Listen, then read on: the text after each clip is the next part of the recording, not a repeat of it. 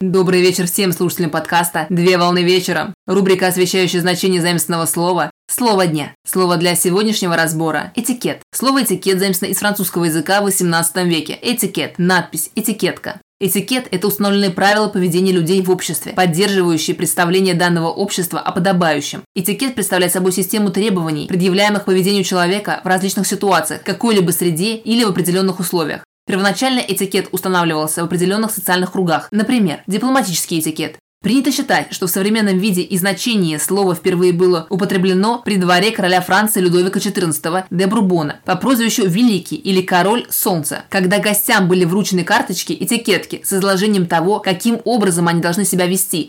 Однако определенные моральные правила и манеры уже существовали в Италии в XIV веке.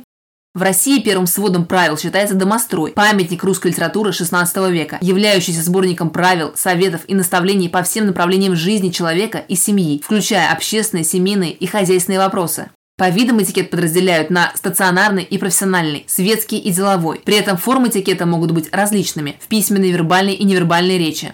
В международном этикете существуют свои особенности, так как у разных народов существуют свои правила, например, европейский этикет или японский этикет. Так, в европейской культуре принято, слушая собеседника, смотреть ему прямо в глаза, тогда как в азиатских странах прямой зрительный контакт считается признаком невоспитанности. На сегодня все. Доброго завершения дня. Совмещай приятное с полезным. Данный материал подготовлен на основании информации из открытых источников сети интернет с использованием интернет-словаря иностранных слов.